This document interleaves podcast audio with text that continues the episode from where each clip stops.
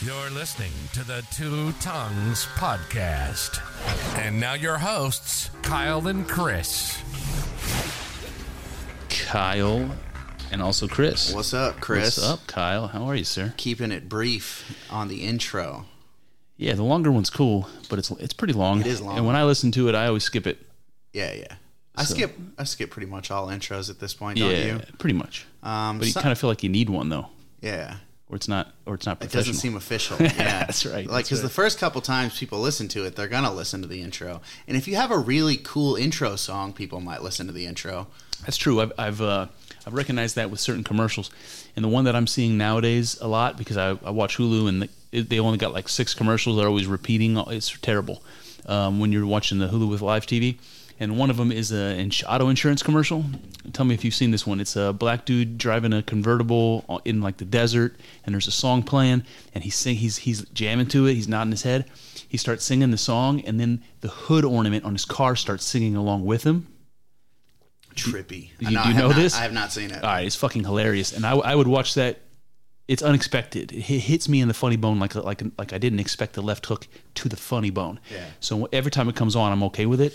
Generally, because it, we're now in this streaming age, commercials are like the bane of my existence. Mm-hmm. But every now and then you get one that's clever. You're like, well done, well, well done, marketing team. Well done. That's one thing I love about podcasts. Is I can just like hit that 15 second skip button, boom, boom, Yeah. boom, boom, Yeah. past them. Yeah, I know. I know Joe Rogan makes tons of money on on advertising, and uh, you know, this this fact, one fact, is not gonna not gonna interfere with his uh, his business there. But uh, I, I gotta say, man, the the Roka watches and all the stuff that Joe sells, I skipped the fucking and and especially after Spotify i because it made it way easier. Now I'm just like, nope, nope, nope. Made it easier. Made it easier because the commercials are now in, in, individual Oh, videos. sure. So you, you know exactly how many times you have to hit fast forward to get to the end of the Gotcha. commercial. Yep. Um, uh, yeah, but but uh, but you know what though? As a podcast listener, I'm not the worst Yeah. because I have bought products from uh, from various advertisers, and Yeah. Daniele Bolelli uh, did it to me once, and, and Onnit, of course, I bought from from Joe.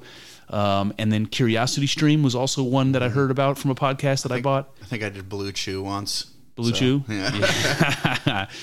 um, yeah, when I yeah, so uh, whatever. Yeah. Um, all right, so where are we going, Kyle? Where are we going today? I don't know, man. Um, I was, uh, you know, I'm a Twitter person. Yep. Uh, so I've been fucking around with Twitter, and I've been.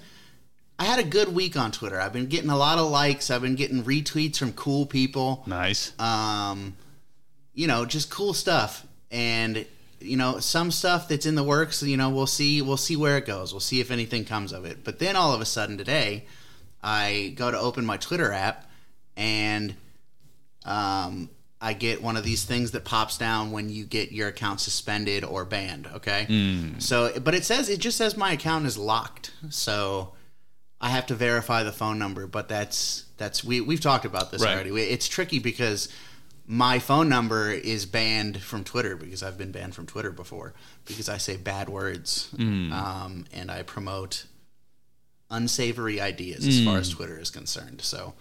Yes, but you know, I don't know. I'm just uh, ho- hopefully I can get it back in order. Uh, that's really all I have to say about that. Yeah, I mean, hope you, I hope you do. But it is interesting, and you know that's funny because it's a good tool. I mean, we'll just uh, so yeah. you, you're right, and you know how we talked about before several times that I'm a late adopter to things. Not late, but I'm not an early adopter to things. Mm-hmm. And so obviously Twitter's not new, right? And I've been on it once before, and now I'm on it a little bit with two tongues. Although not as much as I, I'm just a busy man. I, I wish Yeah, I, yeah. I wish I could spend more time doing it. Um, but uh, but I never thought realistically that regular people like I thought it would be like winning the lottery.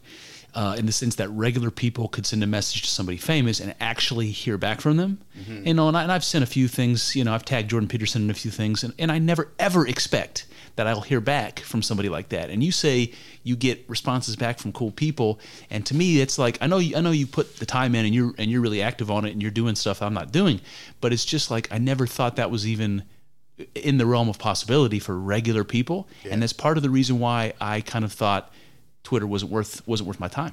Yeah, I think that um, I don't know. I guess it just depends on the things you value. If you're just like a regular person, um, I guess Twitter could be good for like entertainment. You know, and I, I use it to that, you know, for that purpose to some extent.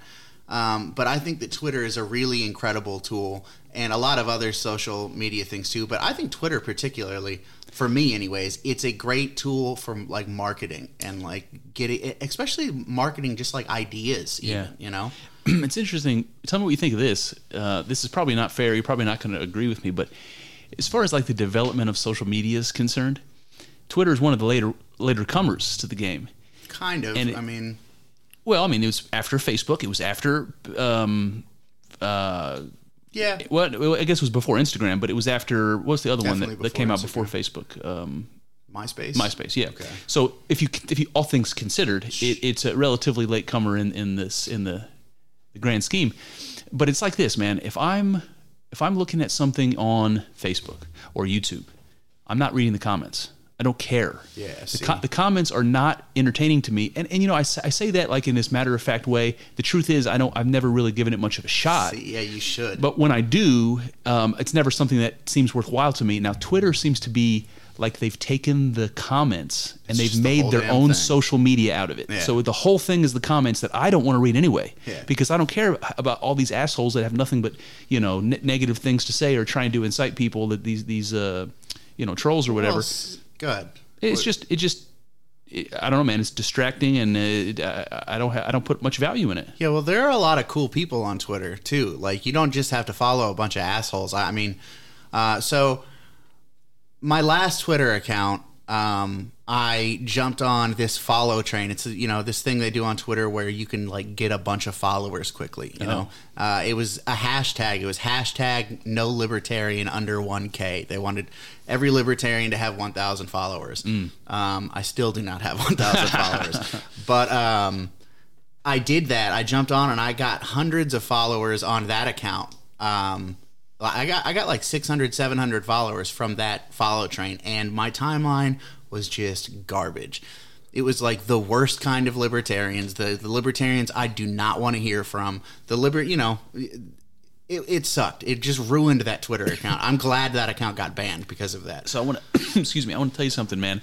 You you're, you you you mentioned this to me about these these terrible libertarians Yeah. uh, in the media or you know the, On the social, media more than anything, yeah. And it's funny because I got into the Libertarian Party and joined it in 2006, I believe it was, because of my buddy Dave, who I've told you about. Now, Dave is the only real life libertarian that I've ever known. He was the first. He was he was the first one I ever met because he was a guy who like had an LP.org sticker on his car before I ever even heard of a libertarian party. Gotcha. He's an OG guy, and he's a little older. You know, he's in his 40s or whatever. Probably like a Harry Browne guy. So I don't even know Harry Browne. So uh, he's a, he ran for president. an old school an old school Yeah, yeah. libertarian. So, but he but he was an awesome guy. Um, you know, he didn't have kids or, or a family, so his like you know he had time to get into politics. He you know he had ti- he had a reason to like Yeah. you know, but he but he was the only like I said the only real life human being that I ever met that was like that, and I didn't see anybody uh, like in popular culture until um, Parks and Rec Ron Swanson. until Ron Swanson, Hell right? yeah. You know, and uh, and pe people make it out like Ron Swanson's over the top, um, but not but not really, man. To a libertarian, Ron Swanson is is not over the top. Well, I mean, he's over the top in the sense that he's on a fucking TV show, and you have to be a little over the top to be funny. to be a character, yeah. Um, and I mean, I do think that on some level, the people who were writing that show were not being kind to libertarians. Like they were kind of like, um, although they weren't being overly mean either. They could have been a lot meaner. But Ron Swanson ended up being a lovable character Mm. for some reason. You know, yeah, I didn't take. Yeah, he did, I, and I wonder if that was a surprise to them. uh, that's a good question. Well, I think because part it, of was, it, it was on NBC, wasn't it? I don't. Yeah, I think so. Yeah, because same as The Office. Super yeah. super liberal, super liberal, Yeah. uh, uh, everything. So, Um, yeah, What was I gonna say? I don't know. You distracted me with Peacock. The peak. Yeah, well, you know. Um, I, yeah, I don't remember what I was gonna say, but uh, something about Ron Swanson. Oh, we were just talking about uh, uh, this. The thread we were talking about was not not meeting real life libertarians. At least, Oh, yeah. at least at that point, at that early point, there, there they didn't exist. And then we then we saw Ron Swanson on TV, and um, you know that was a welcome a welcome sight for me. Um, but I've seen people develop into more libertarians. So I've seen people who would have been liberal or would have been conservative, and you're no exception. Um, t- coming around to feeling like you're more, more of a middle ground person, and that the Libertarian Party might actually be closer. I would not describe myself as a middle ground person. No, but middle ground between. I think libertarian is middle ground between left and right. I don't. Well, the way it was taught to me was, Yeah, and, yeah. and what it's become, and this is the whole point, what it's become is a mystery to me because I haven't followed it recently. And when Jo Jorgensen got the nomination, I was not interested in that. See, uh, I mean, when I think about libertarianism, I don't really think about the Libertarian Party. And I know that like Dave Smith is trying to do this thing, um, and hopefully he's successful. I, you know, you're, you're talking about running for president. yeah, he wants to libertarian. he wants to get the nomination for president and run for president and spread the message that way. And who's Dave Smith for the people who don't know? Dave Smith is a stand-up comedian and a libertarian podcaster and just like libertarian personality, an anarcho-capitalist. Yeah, what's his podcast called? Do you remember? Part of the problem. Part of the problem. Yeah. Okay. All right. Yeah. Okay. So Dave Smith. Yep. Go ahead. Um, so he wants to make the Libertarian Party, I guess, more um, representative of the libertarian movement. You know, um, but I'm just skeptical of how well that's going to work. Okay, so let me pump the brakes for just Yeah. a second. Sorry. Um, so I understand what you're saying, sort of. Um, but what I so when I when you say libertarian, I think of libertarian philosophy, which which says basically you can summarize it in one simple way, which is to say that people should have the freedom to do to do whatever they want, so long as they're not hurting other people. That's it. That is the that is the fundamental tenet of libertarianism. That is that whether whether we're talking about a state, whether we're talking about just a system of philosophy or how you live in your life, that what that means is perfect freedom. The only restriction being that you whatever you're doing cannot hurt someone else. So it's it's voluntary, like like you are very much a fan Yeah. of. It's completely voluntary. There's no there's that's it. That is that is the whole thing, kit, kit and caboodle. So what are the libertarians and the party and in social media, the up and comers? What have they done to libertarianism? Who are these people? Because I don't hear them. I don't hear their voices. Um, so you're talking about like the ones that suck, The ones that you hate. Okay. What are they saying? What, what So I mean, a lot of them. So there's this guy. Actually, you should listen to it. It's pretty good. The the guy who used to be the chair of the chairman of the Libertarian National Party. His name's Nick Sarwark. Um, I ca- honestly can't believe we're talking about this, um, but uh, he is one of these guys. He's like the leader. He's like the the leader of these guys on some level. Um, of the terrible libertarians. the terrible Mm. libertarians, yeah.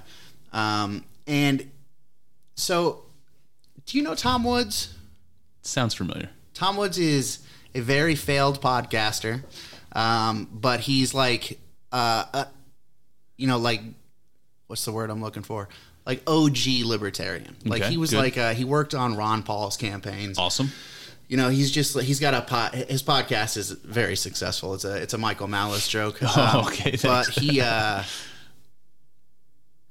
so basically Tom Woods, um, you know these guys in the Mises, uh, not the Mises Caucus, that's part of the Libertarian Party, the Mises Institute, they started getting involved with the Libertarian Party. Sarwark was the chair, and he started like doing this kind of shit where it's like everybody in the Libertarian Party needs to sign a pledge saying that I find racism repugnant and I won't be a bigot and stuff like that.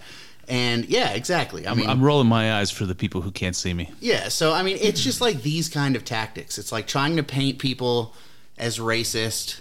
Um, although you know what, I, I I don't know. I think on some level they might actually believe that like Tom Woods and Dave Smith are racist. I don't so, know. So I have always wondered why libertarian politics never appealed to more young liberals, Mm-hmm. like college kids who always who always go 99% li- you know liberal progressive, like why they couldn't see the value in a system that does everything the classical liberals did, did valuing personal freedom, you know, having no problem with with you know uh, g- uh, gay marriage, having no problem with you know legalizing drugs, stuff that young people would support. They get almost, at least from my experience, they got they got no traction whatsoever in the Libertarian Party, and I never understood why. And now you're telling me that the leader of the party has taken the same tactics that the liberals have taken in exactly the same way, seemingly to cozy up to liberals. Yeah. Is that is that what's happening? They're trying to. Um, so I don't know. I guess saying cozy up to liberals is a fine way of saying it. I think the way that people like Sarwark kind of um, position it in their own minds to make it justifiable is that they want to be taken seriously and have legitimacy, and you can't be taken seriously if you're out there saying the kind of stuff we've said on this podcast. So you, so that's funny. So so it's more it's more a matter of trying to get a platform, trying to be at the table with the big boys, Yeah. than it is trying to win the hearts of, of liberals, of yeah. young college kids. yeah, yeah. Interesting. That that seems like a sellout approach, but it also seems like one that's more likely to work. You know, as as unfortunate don't as unfortunate as as that is. I don't think that's true. I think it. I think we're coming to the end of that.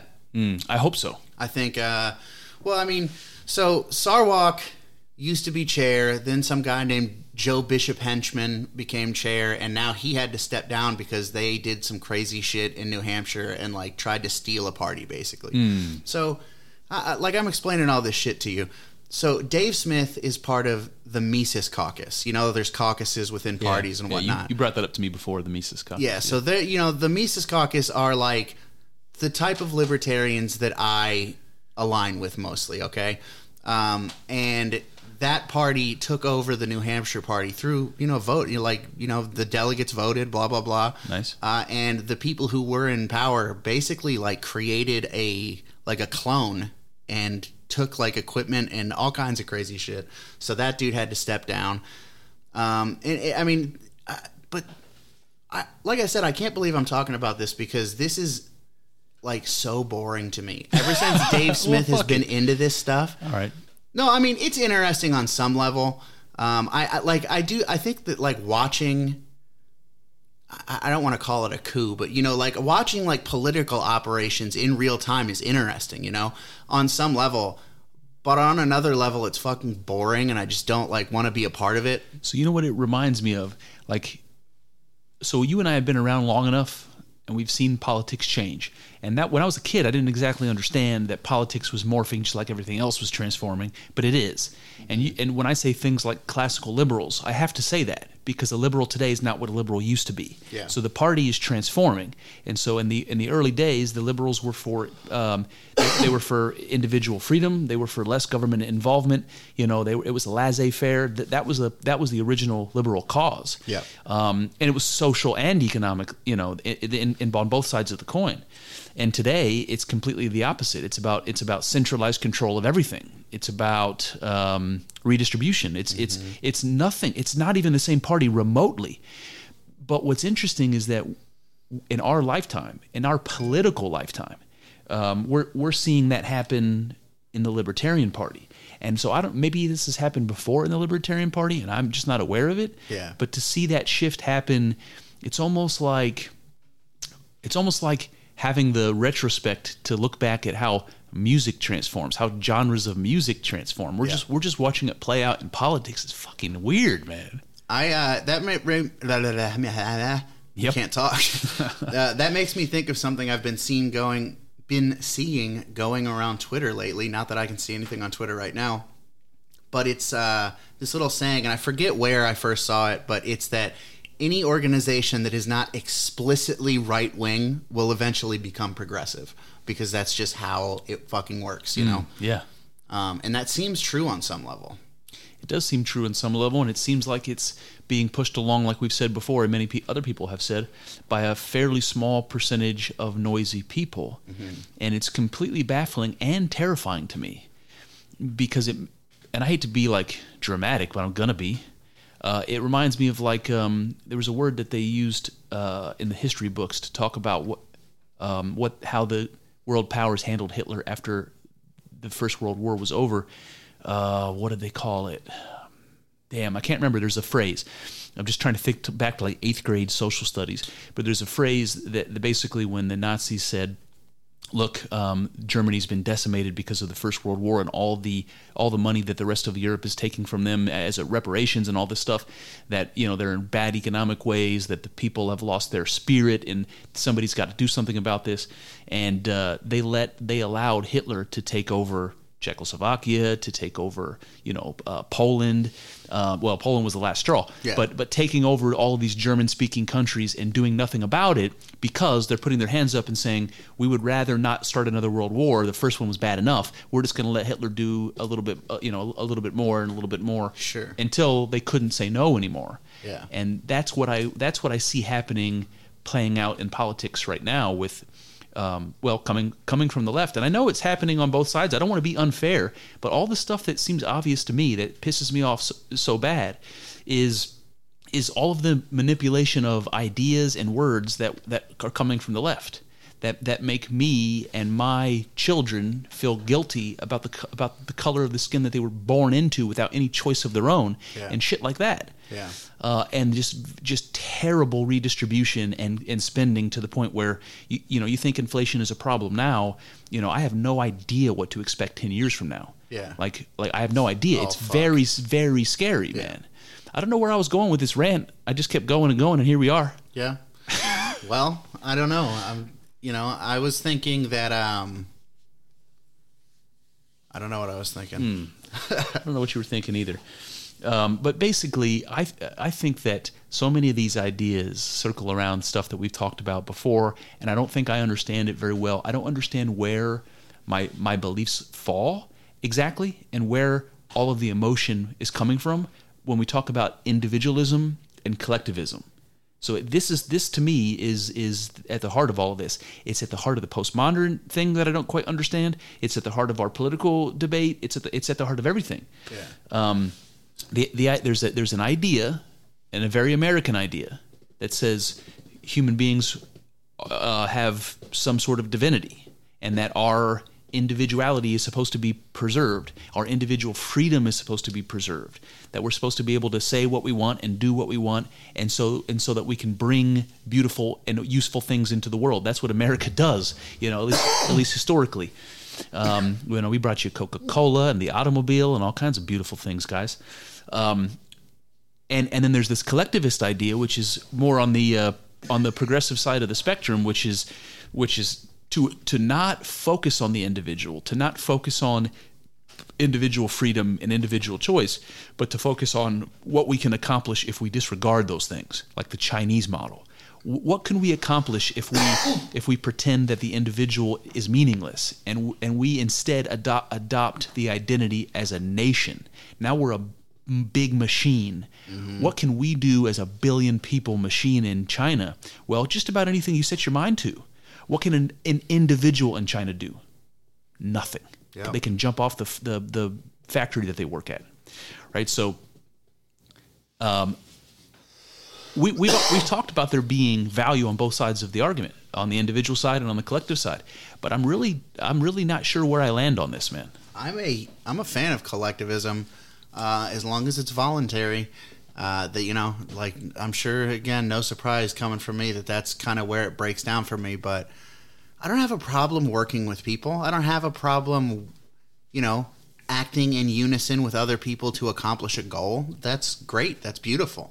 Um, what I don't like is being forced to work with people. Sure. But here's the question. Here's the question. This is this is a real question, but it's impossible to answer. Do you We'll see about that. do you believe that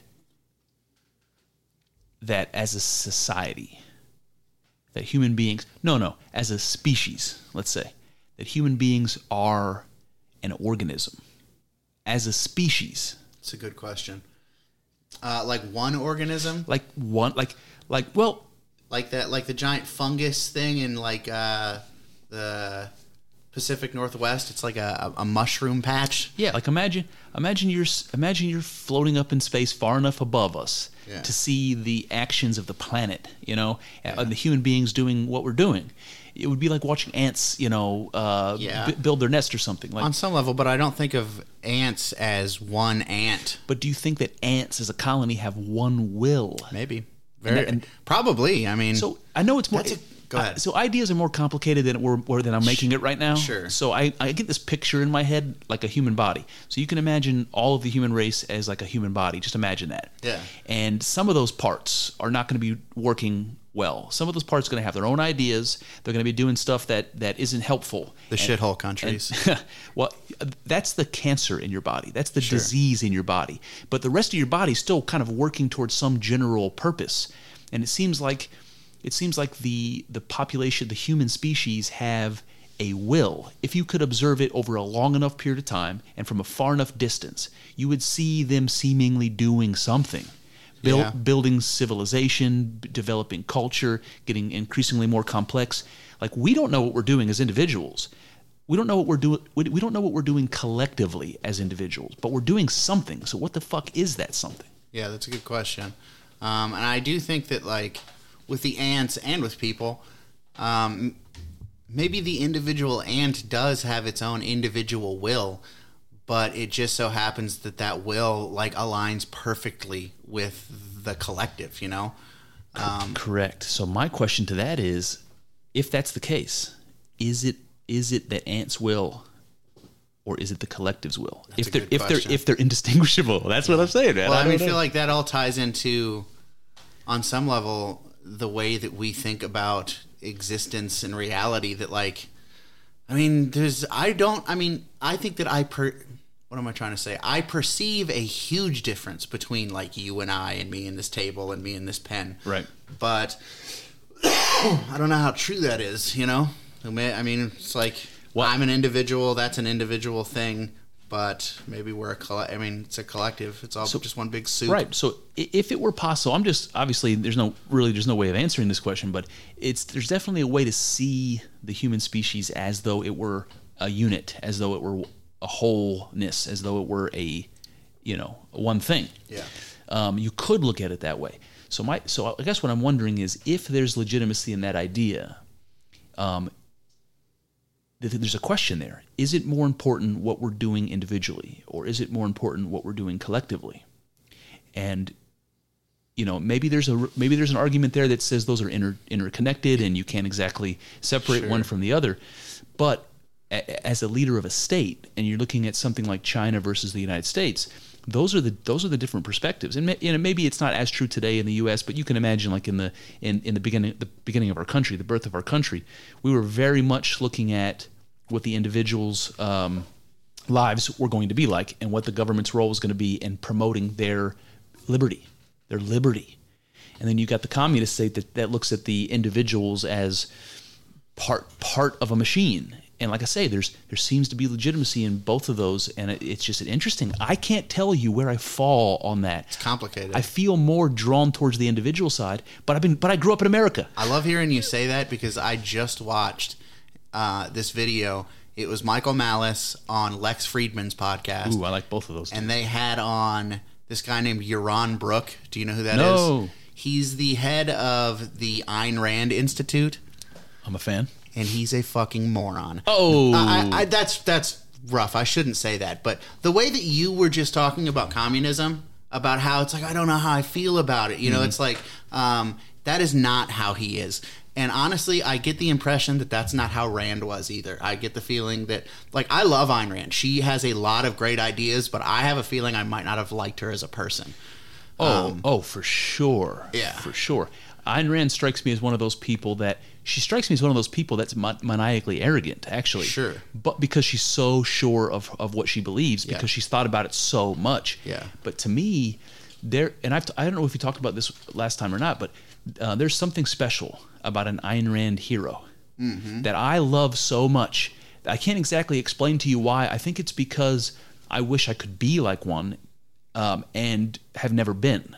And if and if you've never read if you've never read an Ayn Rand book before, for the people listening, um, uh, what, what are the what are the two the the Atlas Shrugged and um, the Fountainhead, the, big- superior big book, ones. I believe, the Fountainhead. And she wrote other stuff, but those are like fictional books that are that contain her philosophy. They embody her. The characters embody her philosophy, the heroic ones. Yeah. And what what makes them heroic is that they're 100% sure in in their goals and their beliefs that they're that it's impossible for them to uh, that they can defend them perfectly because they believe them perfectly and they embody them perfectly. And it's like to hell with everything, any obstacle that comes my way, I'm going to push through and succeed all by myself. Yeah. And it's something. It's. I mean, literally, it's making. I got goosebumps yeah, on my hand, on my arms. I understand completely why it's doing it to you, and it does it to me. Uh, I love the Fountainhead. Uh, Howard Roark is Howard a bad motherfucker. Roark. Okay. Uh, that being said, that's a fictional book, yep. and that was a hero. That was a archetypal hero. A meta hero, as Jordan Peterson would say. And as badass as Ayn Rand was, Ayn Rand was not an archetypal hero. She was a human being made of flesh and blood. And it's like you can't go through life acting like you know everything. You know what I mean?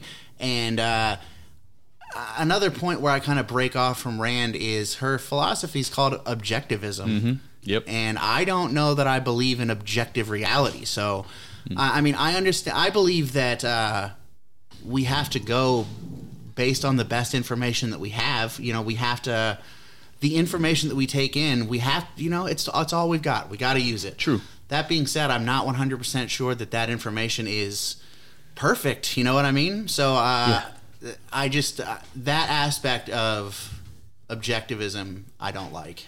So That's something that I picked up from Thaddeus Russell, by the way. Yeah. And when it fir- when it like was first laid out to me like that, I was like pure Rand. You know, I was like Ayn Rand. That's you know that's what it is for me. And then I, at first, it was like whoa. You know, it was like kind of offensive for a second, but then it's like no, that makes sense. Yeah. It's so funny, man, because I feel that way a lot, and I think that's a sign of maturity, is to notice yourself reacting instinctively one way or the other, but then catching yourself and, and, and saying, look, you haven't considered this, you're just reacting.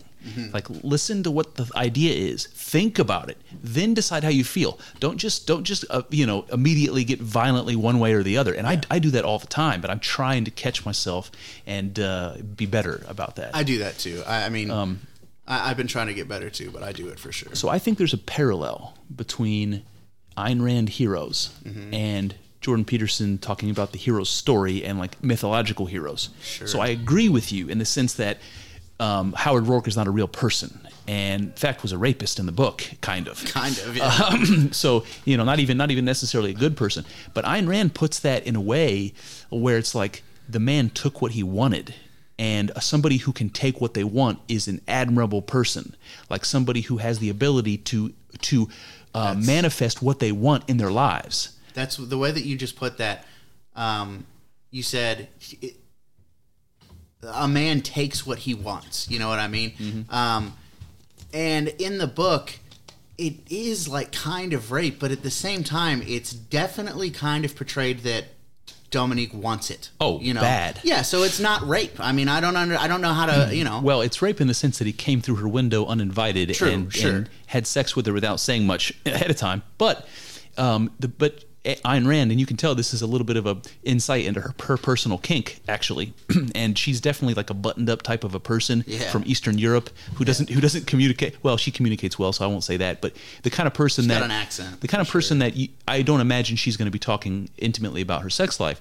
but in the book, she said, you know, she definitely makes it out like uh, Dominique was sexually excited and pleasantly surprised that this masculine figure showed up and took what what he wanted from her. Yeah. And that and and again, I don't this is a weird like we'll have to get we'll have to get a woman on the on the episode to talk about this because there's definitely women who will talk about rape fantasies and domination and things like that. I mean there's whole there's whole catalogs of porn about, you know, domination and all kinds of things that go along with that. Just ask Bernie Sanders.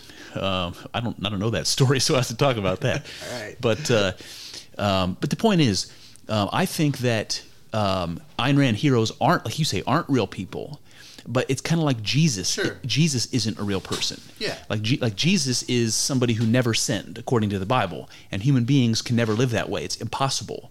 So Jesus is not a real person in the sense that you can't be sinless like like like the person of Jesus. Yeah. But like Jesus and like Howard Roark, you can look at the example of, of, a, of a hero, of somebody who boldly and confidently acts in the world, even with, with, with incomplete information, you know, takes risks and acts in the world and, ex- and ex- exerts their will and bends the world to them to themselves. Yeah. There's something like that that you can look at, just like Jesus, and you can admire it and you can want to be like it, even though it's impossible to be like Jesus. Let's say, I look at I look at the the, the mythological story of the hero and the and the way Ayn Rand paints her heroes. I look at them in the same exact way as a symbol of admiration that there's something in the Howard Roark that is that could benefit you if you embody it, something like that. Yeah. Um, so I think it's interesting that I don't know. I guess I was gonna say that you know in the Bible, Jesus never really comes off as like condescending. You know what I mean? True. Um, for some reason, um, but for some reason, like to me, I don't know. I was. I don't know if Howard Roark comes off as condescending. Well, yeah, no, he definitely does on some level. Yeah. Um, but he's condescending towards people who, in my opinion, deserve to be condescended. Yeah, Like uh. Keating, you know? Yeah. Um, you remember the characters way better than me, by the way. Oh, dude, that's that was like I mean a huge book for me. You know, I mean I know it was for you too, but yeah, it's like I really took my time on that one, and Well, I- um, I, get them confused when I when I go back and try to remember because it's been so long between uh, the Fountainhead and Atlas Shrugged. Yeah. like- because well, because the characters, the heroes, are basically ca- carbon copies of each Very other. Very similar, And the women, Dominique and who's the who's the other one? Um, Dagny Taggart. yes, they could basically be carbon carbon copies. It's like a Dan Brown book. Yeah. Ev- every Dan Brown book has got the same characters in it. You Yeah. know? I, I mean, so I love the Fountainhead. Don't necessarily love Atlas Shrugged as much, uh, but I- I think that she kind of stopped writing fiction because she was she was a philosopher. She was not really a novelist. You know what I mean? Right. You could tell. Like, I mean, each book is like this fucking thick. Yeah. She just wasn't that. um concise. I feel like you know we talked about Anne Rice the other week. I feel like Anne Rice is that way a little bit too. Like bitch just rambles. You know, it's like it, it's eloquent, it's nice, but man, you could have cut like three pages out of this chapter. No, I agree with you. Eh, Somebody like Anne Rice, for those who don't know, she's the the lady who wrote the vampire books that became the Interview the Vampire movie and the Queen of the Damned movie and so forth. Um, classic vampire horror author. yeah, from, really talented, creative, awesome writer. Yep, she goes back to the, like the late seventies all the way up to the present, and Yep. so she's a prolific author. But she's like that. She, she'll take four pages to talk about a guy walking into a room, and I'm not and, I, and I'm not exaggerating. But but when I was a kid and I started reading, it was that type of writing that allowed me to paint the the picture so well in my head that allowed me to enjoy reading. And Ah, and I, I agree with you that I would if it were me I would cut a lot of that shit out. Yeah. But if it wasn't for that, I don't know that I that was the first book that ever got me to enjoy reading. And it was because I could paint that picture so well. That's crazy. And I have a hard time visualizing stuff ment- mentally. We started reading that up here. We did, yeah. You do you remember? Do you did you start with interview or did you start with Vampire Lestat? You started with I, Lestat. start, I started with Vampire. Okay. In fact, I've to this day never read Interview with the Vampire. Oh, okay. You you started reading that Yeah, one. yeah. I started reading the sequel, but I'd seen the movie before, so I just sure. felt like you know, and it was well done. And Anne Rice was involved with the movie, where she wasn't really involved with Queen of the Damned, and it shows. Oh yeah, the uh, interview with the vampire is one of the better movie adaptation or book adaptations. Absolutely. Yeah. So R.I.P. to Aaliyah, who was in who was in uh, Queen of the Queen of the Damned. But a terrible movie, Yeah. terrible. And if you're listening, you never should have let that happen. All right. Uh, what the fuck were we talking about? Oh, Anne Rice. That's well, right. we were talking about heroes Or no, and all that. uh, Ayn Rand, not Anne Rice. Yeah, yeah. Cl- similar names threw me off there. Mm, oh yeah, interesting. Anne. Rice, Ayn Rand. Yeah, yeah. Um, yeah, I don't know. That's all. That's about all I have to say. About. Oh, so I'll just touch back on that Yaron Brook podcast. You should watch it. He is talking about communism as if it is inherently evil. Okay, and I mean, on some level, I do kind of understand where he's coming from. That being said, if people want to try communism. I, you know, like go for it. I, and maybe it can work. Like we were talking last week about like decentralization, like small units. Maybe it can work. You know, On, Uh, on a small enough scale, you just mean? the way that he, he it is maniacally arrogant the way he's talking about it and malice is there and he's you know he starts bringing up this lady emma goldman do you know who that is No. She's a like an old school anarcho communist she was uh, around when lenin was coming to power Oh. and she was in america and they deported her to russia Hmm. for being an outspoken anarcho communist and uh Really? yeah she was there and she was nothing but critical of lenin um, it's like you just you know, it's like you're doing exactly the stuff that you were talking about, you know, them doing before you came to power. yeah. So, uh, but I mean, basically, basically the point is that dude, Yaron Brook. It's black and white. You know, there's no, it, you know, it just drives me nuts that kind of thing. So I, I can I can I love that you have that instinct, and I love that you bring it up to me because I don't always I don't always see when I do that. Mm-hmm. Yeah. But one of the one of the things that I have done that with is postmodernism. Okay. And it's because Jordan Peterson speaks very poorly, low of it, and because I haven't studied it, and because I respect Jordan's opinion, and shame on me. I mean, I have said on the podcast many times how terrible it is that people don't want to do anything hard to the point where they will let the world fall apart so long as they don't have to lift a finger. And that's how I feel when it comes to postmodernism. That I've always been more of a classical guy. I, I've always put more uh, value on the most on the on the ancient for some reason I can't exactly explain. So someone like Plato to me is is you know the end all and be all of philosophy. Like and people have said that everything is a footnote to Plato. Mm-hmm. That Pla- Plato did all of the thinking that that needed to be done, and everybody else, the Nietzsche's and the John Paul Sartres of the world, and all of the the most brilliant thinkers have only elucidated components of what Plato has already said. And I there's a part of me that for some reason wants to believe that. Yeah. I've always been that way.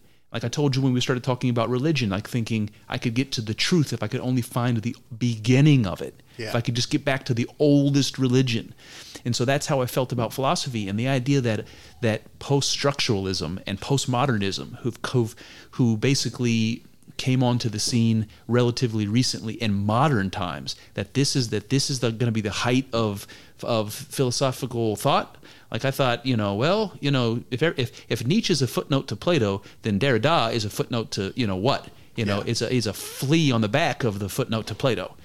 And so I never I never gave it, it the attention it deserves. And I and when Jordan Peterson said, "Look, all of these postmodern ideas have corrupted the cultures uh, of the Western world to the point where they're accepting communism with open arms and allowing you know hundreds of, of thousands, tens of thousands, and hundreds of thousands of people to die. Um, that that it wasn't worth my time to explore. Yeah. And so I wrote it off with a blank check, and I feel like that was irresponsible of me and not fair to me or to or to anybody anybody else for that matter. And you're the person the only person who ever said like look man you might be writing this off um, a little bit too quickly there might be something worthwhile and so now i'm actually starting to look at that a little bit Nice. i haven't i haven't done it yet i bought a book by a guy named uh, um, giles or giles deleuze who was one of those french guys that came from the Deleuze, is how Deleuze. they say it. He wrote he wrote a book called Difference and Repetition, and apparently it's like apparently it's awesome. Um, it- it's up my alley. Apparently, as far as like ontology goes, like the philosophers that talk about the beginning and how things got here, and talk about like religious type of ideas, that he's one of those guys that did that, and uh, uh, they make it out like that book is is like the companion to Immanuel Kant's Critique of Pure Reason, which is like one of the most famous books of philosophy. So I, I'm starting to bore myself. So I'll get off the philos- philosophical train. Well, you're not boring me. I think that um, I like that I have been that for you. That's awesome. I, I, I think that I want to be that for more people. And the people who have been that for me uh, are some podcasts that I highly recommend people listen to. Sounds like Thaddeus is one of them. Thaddeus is definitely one of them. Huge, huge influence on the way that I think. And honestly, when you're talking about just interesting interviews, I mean that dude has, hun- I think hundreds at this point of interviews with just like the most interesting people that you wouldn't maybe hear of otherwise. So, f- for those who don't know, we're, t- we're talking about Thaddeus Russell again, who wrote a book called The Renegade History of the United States, and he's got a podcast called. Uh, unregistered, Unregistered, unregistered okay. podcast. Yeah. Uh, so yeah, definitely listen to that. Another guy, huge influence is, uh, and I've told you about his podcast before. It's called the Free Man Beyond the Wall podcast. Mm. His name is Pete Quinones. Um, I think I pronounced that right. I don't know, um, but that guy's great. You should listen to that podcast, and especially like because he's a very libertarian-minded person, and if you're interested in hearing people who know who understand it talk about like the ins and the outs of like different branches of libertarian philosophy that's a great podcast to listen to um, and also different like branches of philosophy too not just libertarianism Yeah, interesting. So I'm going to try to remember what things that specifically that you've challenged me on over the years. But since you're bringing up other people uh, that you listen to that have done that for you. And I, you were just talking a little bit about communism, like like you know when the guy talks like you can write it off completely. Um, there that might be a mistake. So like what can you think of specific examples of these people that they said something that you were that re- challenged you in such a way that you never considered it before and then and then changed your mind? So Thaddeus for me is like the same as I was for you with postmodernism. Like before I heard Thaddeus Russell talk extensively about postmodernism, I was in the exact same boat as you were. Jordan Peterson said it was dumb, so it's dumb. Um, so I heard him talk about it, and he, I mean, he went on Molyneux and talked about it. Uh, I've heard him talk about it a few different places, and I think that some of the people that he has debated about it uh, with have made good points. It's not like there's no no criticism of postmodernism, you know, but what I appreciate about Thaddeus Russell is that it's not garbage. You know, like you just because you think that like some people are using it mm. um, in ways that are not, are bad doesn't mean that it's bad altogether. Yeah, and that's something that uh, I take from Pete Quinones. It's like I've told you before that like I I I'll, I'll read Lenin because if Lenin has a good idea, I want to use it. Yeah, man. Um, and that's like a Pete Quinones that's a big influence from him. Interesting. Yeah, man. You even if it's something you disagree with, you think you want to know, you should want to know the ins and outs of it. You you should you should want to know it so that you can combat it if you have to. Yeah. Uh, and a lot of times people, it's easier, and that's just like I said, one of the easy things. It's the easy route. It's easier to just write it off. Yeah. Even if you don't really understand why you're, you're writing it off, because then you free yourself of the, from the obligation to have to freaking read about it. Yep. So I've been doing that a little bit like today as far as postmodernism goes, trying to understand what what in general it means. And I think that I'm I'm more interested in the philosophical postmodernism, but apparently it represents a cultural tra- change, meaning that you see it pop up everywhere. And the one th- example that I read that caught me, uh, that I thought I'd bring up because it's so- something that you like, is Tarantino. Okay. So they specifically said that Quentin Tarantino's movies, in particular Pulp Fiction, that that movie was postmodern. And I'm like, what the fuck does that mean? And they and they explain um, that that movie it doesn't follow the traditional pattern of a movie. It doesn't follow the traditional pattern of a of a of a story the way that you normally see them, and so it surprises you. So it's like the pattern that it follows is is untraditional, and somehow that's what postmodernism is about. It's about taking things from a different perspective, and that and that's where this word um, deconstruction and construction come in, which I don't I don't understand entirely. I wish I, I did better, but it's this idea that you can de, you can deconstruct ideas into um, into like its base parts. Mm-hmm. You can see how they interact with one another in the in the context of that argument or that idea, and somehow that's the important thing. It's the interaction between these these opposed opposing ideas or parts of ideas that is meaningful. Um, and I don't exactly understand that. Yeah. Um, I, I don't know what what your gist has been trying to figure out what that um, means. Yeah, I mean, I, I, postmodernism. I have a hard time talking about it because it's. Uh, I mean, I don't. I, I don't understand it that that well either. You know, I've been looking into it, but you know, uh, like a lot of these philosophies, they're. I mean, they're kind of complex, and unless you have the time to like really dig into it, right? Um, I mean, it's just difficult. So it's like it's like yeah, I mean, absolutely. But any, I have a problem with the isms so much. Sure. Because I because I, I have a just like with communism, and I have a mixed feeling about it, where you know it's like you in, you can invent a word, and with that new word, you can you can kind of invent a new idea. Um, and so I think that's important. Like I don't want to stop that. I don't want to stop people from like you know because the more like the more words we have at our disposal the more like complicated we can think the more sophisticated we can think and i believe that's true it's like you have the words you have you have tools at your disposal to to put them together in different ways to construct new meaning and when you construct new meaning you kind of construct new things in the world new ideas that you can play around with new possibilities it's very important but at the same time i reject very very passionately when politicians invent new words like, well, like woke or oh. or like rape culture. Yeah. It's like you know you're you're inventing these these words that now you have to fill in the meaning as though it existed before the word, but it didn't. Like let's talk about rape culture for a second. that that's a phrase that's come up. Uh, that, that they both of those words existed in the lexicon. We uh, we know what rape means. We know what culture means. Mm-hmm. But we never fucking ever, Kyle, had a word called rape culture that meant anything. Yeah. And now suddenly, and now suddenly it means something.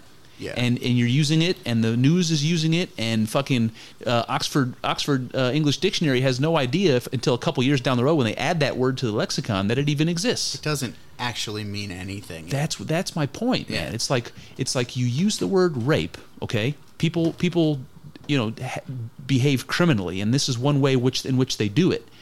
But then you say rape culture, and you have to now fill in what this means. What what does it mean? So I'll give you my best crack at it. Sure, What it. what rape culture means is that there's components to the way we live our lives in this particular spot and time that uh, makes it more likely for a certain type of person to rape and and you'll hear them ex- tell, tell you that when they when they say oh the guy from the lacrosse team that had a 4.0 GPA and came from a rich family that that that that guy is, is oh he's guilty well he was he was he was accused and he's oh he's more likely to be guilty because he's he grew up privileged and you know and so there's this thing called there's this thing called rape culture that he participates in Yeah. what? Mm-hmm. Are you fucking kidding me? This is my point. That this idea that this that this guy who you know may or may not have made this criminal decision to rape somebody is, now is now doing so not because he made an immoral decision himself, but because he somehow is participating in a culture that makes it more likely that he will. Yeah. What does that What does that mean, man? And so that whole idea that the culture made him do it has ha, has been invented because the word rape culture has been invented. Well, I mean, I think that you can use culture to affect the behavior of people. I think that it's po- it's a possibility that you could create a true rape culture. You know, like uh, I- you know, I, I don't know that there's not rape cultures that exist in the world today. You know, I think about um, some of the shit that goes on in the This- Middle so East. this is my point. This whole this whole conversation that tirade that you're going off in right now about Yeah. rape culture, um, we wouldn't you wouldn't even be having those thoughts if the word rape culture hadn't hadn't hadn't appeared on the news one day and in your head. Okay. Because because what you're saying is that there are places in the world where people rape more and where it's more acceptable. yeah. And what, what I'm saying is that calling that rape culture is nonsense. I'm, I, what I'm saying is you can say there are, there are people in the world that are that are do, raping more more than than other people, and there are reasons for it. What I'm saying is that the culture has nothing to do with it. That I we- don't know that, that's true. So then we have to ask the question. Now we're going to get into a Jordan Peterson, Sam Harris conversation, which people may or may not like. Mm-hmm. Yeah. What is culture? That's the question that I'm asking. Because if you can say that culture can be applied to a small group of people who are raping, and then and then you can also say that culture applies to everybody in the world, or everybody in the country, or everybody in your state, or everybody in your, whatever your community. We're talking about two very different things and calling them both culture, and that's my problem. No, I don't. I don't know that I agree with you. I think that cultures can influence and direct the behavior of people. I think that that is obviously true. Um, I think that you know, like the culture here in America, young people are more likely to listen to rap. You know, in other countries, I mean, it's maybe maybe still some kind of rap, but it's like you know, French rap or Right. you know, the different kind of music. So music is a part of culture. I agree with you on that. Sure. Is rape is rape a part of culture? Yeah, yeah, maybe. Why? Why is it like hard for you to think that rape could be a part of culture? Like, think about like, um, Well, because the question is, what is culture? And neither of us have answered that what about question. like ritualistic rape? so that's the question. What is culture? Can culture? Ca so culture is a guiding is a guiding principle, and I agree with you in, in the sense that that guiding principle can. I don't know if I want to use the word manipulate, but guide people's behavior because the culture shows you basically how people have behaved in the past, and so mm-hmm. it tells you how it's acceptable for you to behave. It also it also tells you what's not acceptable when you behave in a, in a way that the culture doesn't agree with, right? So if you behave if you behave in the ways that the culture has behaved in the past and and and went well, Those are the behaviors that you're are, you're allowed to do. Okay. And if you do something that that the culture uh, that happened in the culture that wasn't good, people are going to say those behaviors you shouldn't do. So rape is one of those things that as a culture we say you shouldn't do, and then all of a sudden we turn around and say, oh no, we have rape culture here. So it's like Well, it's- I'm not talking about here, but go ahead. Well, I mean, finish your thought. Yeah, no. Well, basically, the conclusion here is that there seems to be this weird thing happening, where we, where we pretend that culture is this overarching thing that governs everybody, and then we use the same word to say, "Oh no, it's also this thing that governs only these people." Rape culture governs these people who who rape, but not everybody. I see. I think a, another way to think of it is that, like, I think you even said this earlier. I, like, there are cultures in the world who their, you know, the prevailing attitudes towards, you know, whatever women, sex, whatever, for whatever reasons, their culture just is like not as hard on rape. They just like don't think it's that big of a deal. So. Yeah, sure. No, I I, I can I can understand that, and I know the examples. I I, I get you. Does it make more sense to say instead of calling it rape culture, uh, to say their culture is more permissive of rape? Is that like a more true statement? Um, well, I think my I think where my reluctance comes is to call it culture at all. It's the the the idea is um, what is the idea? Um,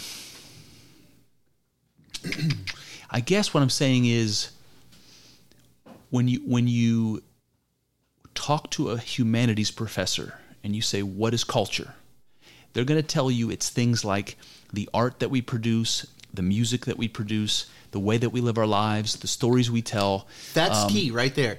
The way that we live our lives. yes Okay. Yes. So some people live their lives by raping people. I mean, you know right what I right but that is countercultural it's not part of the Not- culture No, no, no. In certain cultures, it might not be countercultural. In certain cultures, it might be cultural. and in that case in that example i'm following you i agree in that case i'm going to say that the word rape in those cultures is as foreign to them as rape culture is to me that if you said if you went to some place you know a primitive place in the middle east where Sure. where women are married at age of nine and don't have a choice Mm-hmm. if you asked a woman like that um, if you explained to her the concept of rape I, what i'm saying is she wouldn't understand what you meant so they don't even they don't even have the idea uh, exactly in I exactly mean- the same way I see what you're saying. I, I don't. Um, and I feel like we're having a postmodern conversation right now, Yeah, but. I don't understand it. it's hard. I mean, it's, You know, I, I wish I had somebody here who could who could guide this conversation Yeah. because we're talking about the meaning of words,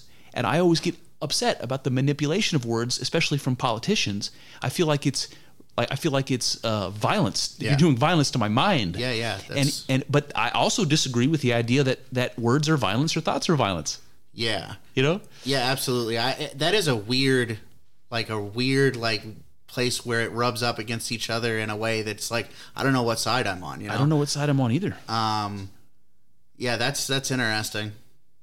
um, I, and this this is tied to this collectivism individualism topic where where I want instinctively to agree that the individual is the locus of everything and that if I do something wrong I'm guilty of it.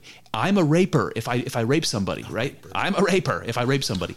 I'm not I'm not a victim of rape culture. I'm not a I'm not a participant in rape culture. It's not a part of the culture is not to blame for it. I am to blame for it if I did that thing. So I I violently agree with what I'm saying to you right now. Sure. But at the same time, I completely understand your point about putting ourselves in a different culture and trying to think about rape in a situation where it's commonplace. I- don't know. I don't know how to make sense of that. Yeah. Um. Do you think? I mean, so I, I think that I have a problem with the idea of rape culture because. I mean, I just look at like the way America operates, and it seems so obvious that we don't. You know, like it seems. Who you ask a person who are the most repugnant people in the world? It's like child molesters, rapists, murderers. you know, exactly. um, so, you know, uh, it just seems so fucking clear that we don't have anything resembling whatever a rape culture is, you know?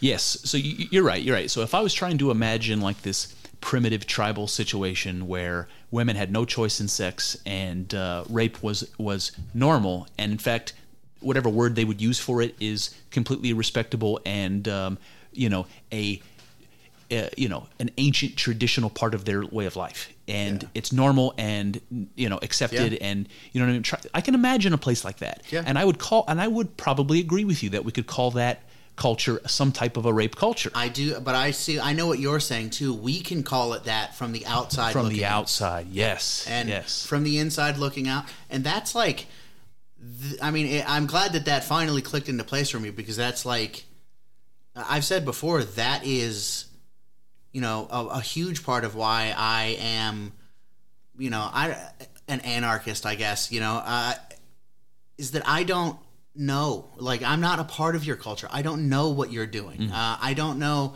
you know i can look at the in from the outside and go that seems fucked up you know? But i mean what am so what am i going to do? I'm going to go kill you? You know i'm going to go i like i don't know. It just doesn't seem So here's an interesting question. So we so we can we can agree that cultures vary, that there's more than one culture per se in the world, and we have this idea that it's beneficial for us to expose each other one another to different cultures because people live differently in, in different ways and we might find value in the way they think and live. And if we could all know about how people live um, all over the world that we can actually take little gems from that. Like oh the, the scandinavians do this really well and the and the japanese do this really well. Maybe we can take these back. That's the idea of the american melting pot. Hmm. By the way i want to ask you about american culture too so those keep that on your radar. All right. White um, people don't have culture Why, just so you know. Oh God, talk, talk about that. Uh, okay, wh- where was I going? I got derailed american culture bef- before that. oh i don't know I, i've lost the thread too Well, let's talk about American culture because that's another thing that you hear people say. Yeah. And then you can imagine that with with 50 states, you've got 50 very different, and more than 50, I'm sure, but certainly 50 different ways of life and uh, and different subcultures or something. Um, you know, so even talking about an American culture as if there's one American culture is difficult. Yeah. You know. For sure and, and it's and maybe it's looking at all of the different ways that we are Americans, you know, like the Texas Longhorn style American and the and the you know the the Connecticut businessman American and Yeah. the and the and the farmer from you know wherever Idaho, and you and you you t- you you take all of those different ways of life as a composite, and you Yeah. say oh, this is american American culture. Like I don't what does it even mean? It's weird. It's very weird, and it makes me. I mean, I already resent like you know we talked last podcast about wanting like decentralization. Like I, I don't even know if we broke the America up. There's this thing. Uh, this isn't talking about America. I think this is talking about the entire world. I, f- I think Hans Hermann Hoppe said it that it would be ideal if we could break down the world's population and countries, city states into 10,000 Liechtensteins. Oh yeah, exactly. Yeah. So, uh, you know, even in that situation, I, I mean, uh, I, there's going to be areas that you don't like. You know, I mean, I don't know. I I, I kind of like lost the thread on. That. No, that's that, okay because I picked up my my old one. All right, so all here we go.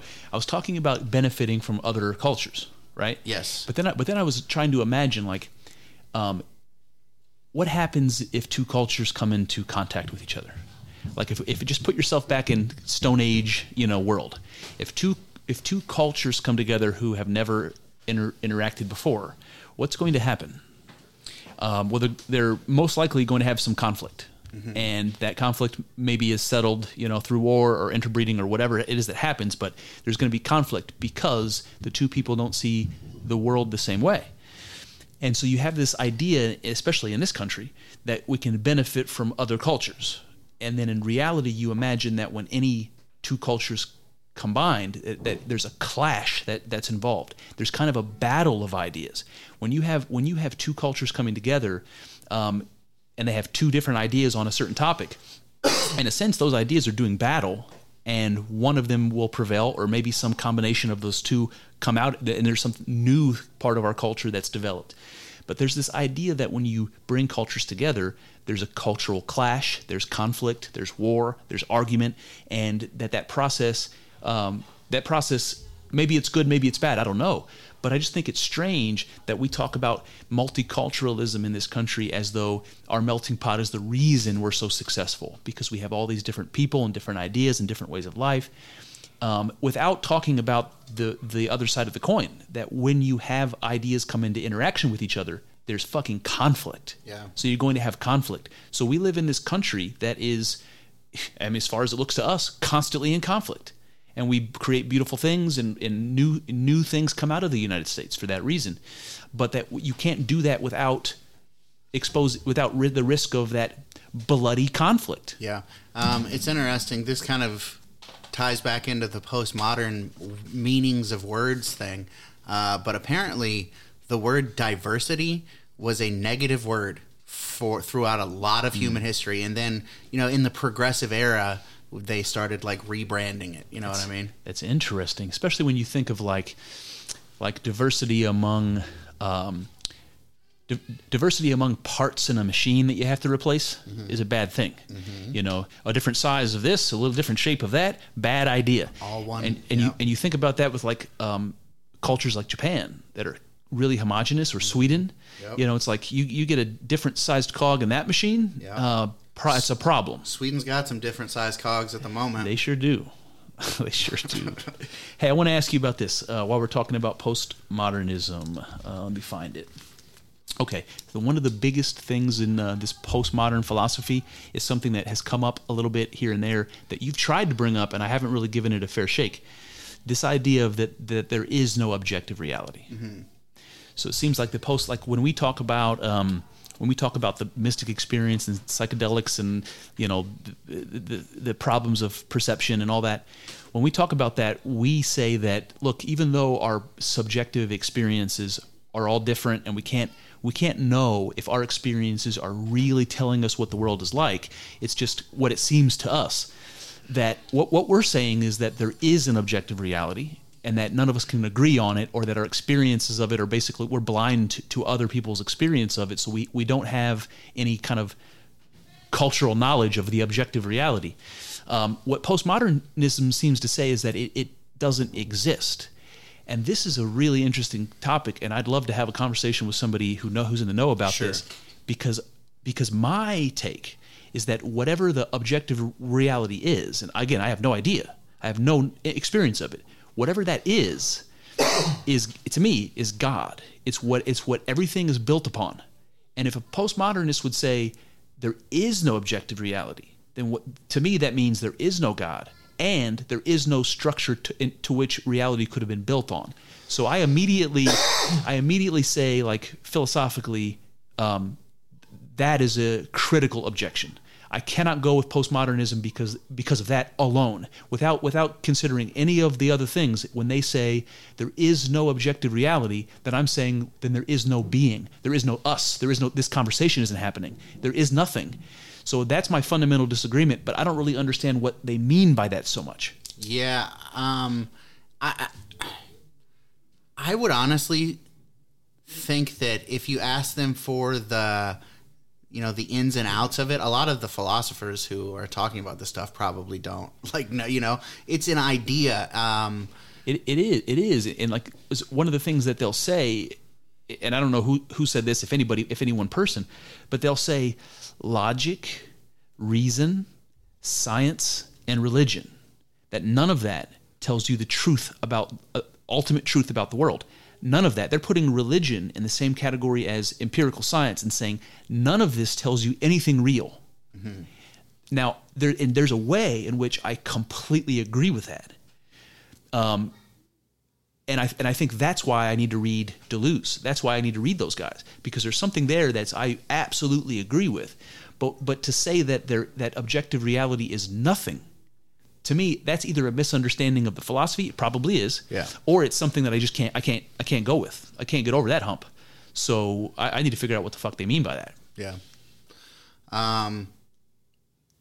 I, you know, I. I don't know. I guess when I say that, you know, in a mystic experience, you're seeing. I think I've said before that you're seeing how things really are.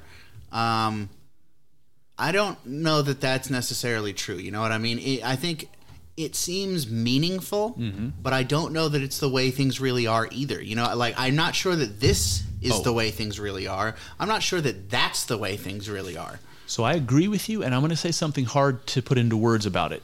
Um, I think that what you see in a crazy visionary experience, like what some people might say they see if they did LSD or or psychedelic mushrooms or something, or if they had like you know a certain type of tantric yoga or whatever that, that people can get to those sorts of experiences. That whatever it is you're seeing, and we've talked about what those images are. Um, that what what they are are something you've never experienced before, and that's the important thing. It's the idea that there is more to what can be experienced than what you imagined there was. And so to me, what I'm saying is it's like a symbol. Whatever you're seeing in those experiences is a symbol that there is objective reality. I'm not saying that it is objective reality, so I would agree with you on that, but I can understand why you would say it. Yeah.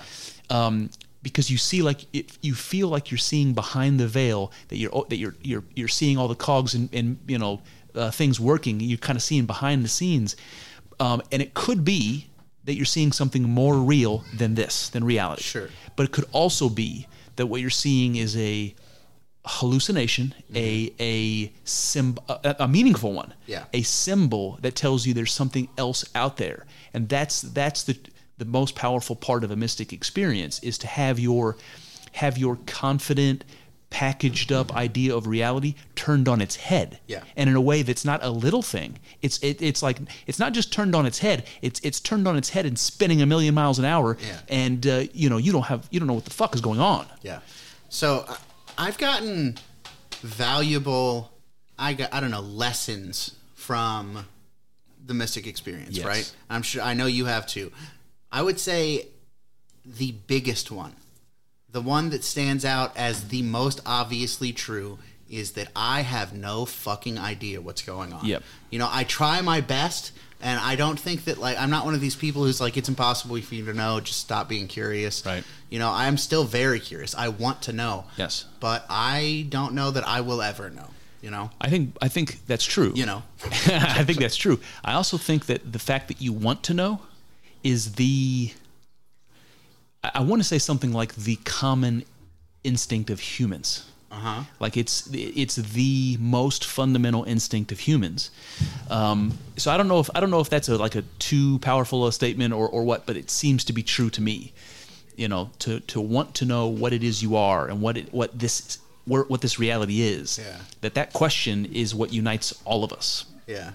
and, and it comes up in the mystic experience like at least for me like i can't avo- i can't avoid it it's like there is no other there is no other um, task that can be that can be accomplished in that experience other than that type of wisdom specifically you know it's weird That is weird. it's weird Yeah. but i agree with you that that even even those visions are not necessarily representative of objective reality And that's an important thing to point out here, people, is um, I'm not Jordan Peterson. I don't always speak like precisely clearly. Like I, I think I have said on this podcast before that I think I'm seeing the true reality in that mystic experience. Uh, but that's not even what I believe, really. So, No. you know, I don't speak precisely. Don't take everything I'm saying but you know what? But, but it's it's it's it's generous of you to admit it Yeah. because most people once they've said something they just d- double down. Yeah, yeah. But it's but it tells something to me like you're capable of recognizing, um, you know, your your thoughts and ideas developing. You can change with them, and Yeah. and if that means your understanding of an event changes, fair enough. Then you go then you go with it. Yep. Um, and I think that's true, and I, and I agree. I think that I would have said, and maybe have said, that what you're seeing in those experiences is the matrix of being, whatever the scaffolding that this is all built upon. Um, and when we talk about it now, I actually agree with you that that maybe is too strong of a statement, but I think that the that the spirit of that statement is what I is is the same. The Yes. spirit of that statement is that there is unexplainable wonder and majesty beyond the, the ordinary experience of our lives that is possible to experience, that is out there, and is completely un, un, unknown to the majority of the human of the human race. Yeah, I, so this just popped into my head, but I, I think I look at our culture, and we were just talking about culture, and I wonder why th- we're like we're crushing that the uh, the instinct to be interested and to chase that. You know, I think back in time, and you know even like back Native Americans not that long ago, very like spiritual people. You know, uh, you go back further, uh, all these you know like the Druids back in the day. You have all these people who are a like a bridge to that sort of thing and they like bring us things back from these experiences and uh and we don't have a whole lot of that going on you know It's very true, and, and it makes me wonder if we had a psychedelic culture, like you. And again, I don't know like all the facts of this, but it seems like in the in the tribal days, in the you know Stone Age days, people living in tribal societies had regular use of of mind altering substances, and shamans, and like you say, had spiritual wisdom that was that was brought to the culture from these sham- shaman voyages mm-hmm. of these people. So we there was a time when you might you might say that we had a psychedelic culture, and you can see things like the cave paintings that we talked about the from from France and Spain these ancient cave paintings, and there's evidence uh, from the symbols that of of the Stone Age, uh, like a lot of spirals and and things that you know that bring to mind psychedelic experiences that it may have been at a certain time, you know, deep in history, that human beings had a psychedelic culture, whatever that might mean. So here's my question: You said, why do we, why do we in this culture want to uh, ba- bury that, that, yeah. stuff? And there, we can talk about that. We, we should. But it, what if we didn't? What what i was just thinking go ahead i'm sorry yeah, it's like what if we didn't? What if psychedelic use was a ubiquitous thing and, and people did it? Like there are cultures in the Amazon where children take ayahuasca regularly. That's fucking children, and it's a part of their part of their culture. Um, my question is, what kind of changes to the culture do you think you would see if we truly had an openly psychedelic culture or a culture that was friendly to it, that wasn't uh, hostile to it, that accepted it? What, Yeah. I mean, what, what do you think would be the most dramatic changes to the, just our daily life and the structure of government, the structure of society? You know, you have any thoughts? Do You have any creative ideas? So I think it's interesting because in an, I think it was maybe last week you talked about if human beings could live forever. Yeah. You know. So you know, I think about the crazy things that we could do, but with psychedelics, it's like you know, you imagine those cultures and you have they're they're not even living forever, but that knowledge can live forever. You can have these people who develop these psychedelic traditions and cultures and they do it, you know, they're they're in there in that space for like a career's worth of time, you know, and they're training the people who are coming up behind them. So they're hmm. talking about these ideas with people while they're sober, and then those people who are sober, like processing those ideas in the real world, then they go into that space themselves, and they, you know, who knows how developed it would be. Oh man, it's so funny. Yeah, so I mean, like, who knows? I, you know, I don't even know. No, no, no. That's great because it made me think of it. You tell me if this is where you were going. Like anything that you do is uh, that you're do, doing for the first time is difficult. You have to learn and get better until you master something. Yep. Um, having a visionary experience, having a mystic experience. Um, if anybody has done psychedelic drugs, like large doses of psychedelic drugs, who have had this type of a crazy visionary experience, you, you you have some idea of what I mean. Or if you're one of those rare few who have accomplished it some other through some other means, um, that when you first have that experience, especially one that's particularly intense, and I know Kyle, I know Kyle's familiar. Yep. You cannot make sense of that. Good luck. It is. It, it makes your head spin in a way that makes you understand that that phrase makes your head spin. Yeah, yeah. I mean, Jesus, it, it, you have you have no bearings. You, you, there's no up from down. There's no context. You are just flowing through this chaotic mess of of I don't even know what, and everything seems meaningful, but in no way that makes any sense to you. Yeah. And you can't even remember what you just saw a second ago to tie, try, try to tie it together. You are spinning like a top through through chaos. Mm-hmm. But the more you do it, the more controlled the experience becomes. And like anything, imagine if you had somebody who taught you, some somebody who had a thousand mystic experiences, who taught you every day from the time you were a baby until the time you were a, a- an adult, how to have them properly, how to navigate them. How good could you get at tripping? And Fucking and what might you discover in that crazy world that exists? Yep. What might you discover there if you could navigate that world like we navigate this world? Maybe how to build pyramids and shit, dude. How about that? What you think about that? Some ancient alien shit. Oh uh, boy. but to, to be serious on that a little bit, you know, Graham Hancock is a super interesting guy because he talks about these ancient civilizations, which is super interesting Yeah. in, in and of itself. But then he also talks about psychedelics and like what we're talking about right now. Like he talks about these amazingly advanced co- civilizations for thousands of years ago. Maybe they, maybe like they, if we could discover this culture, more evidence of it, maybe we would discover that uh you know like what we're talking about played out in history. It's it's possible. I Mm. It's mean, you know, it's there's no evidence of it really, but I, I don't want to derail. No, you're so, good. for- so forgive me if I will, but there's this thing that comes up, and you may you may have mentioned this, but Joe mentions it all the time, and I and I have a thought on it. Okay. The idea of the universe being infinite. Yeah. And what Joe always says is what that means is that there's Infinite an possibility. infinite number of yous. Yeah. An infinite universe is doing exactly what you do are doing now, saying exactly the words you've said. Like that's what infinity means. It means that it, it, it means that it's so vast and continues forever that every possibility plays out infinitely. So you you've lived a, an infinite number of lives, that kind of thing. And I actually don't think that. no, I don't either. Oh, okay. Um, my, my mind is something like this that it, infinity doesn't mean that you, you've lived an infinite number of lives. What it, what it means is that there's been an infinite, that that there is infinitely different lives. Um,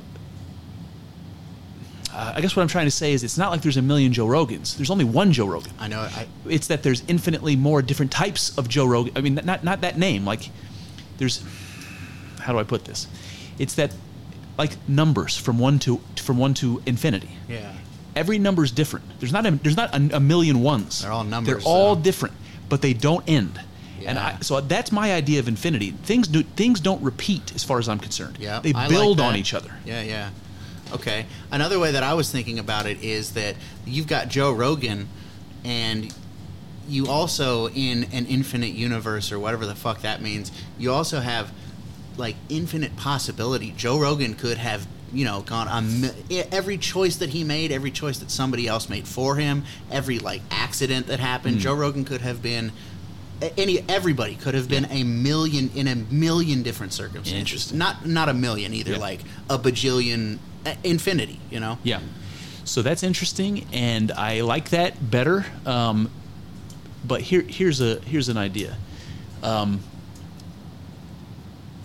there, all right. So I know there hasn't been an infinite number of human beings that have lived, but s- supposing we don't die out in the death of the sun, or we evolve into something that allows us to continue in some other way, mm-hmm.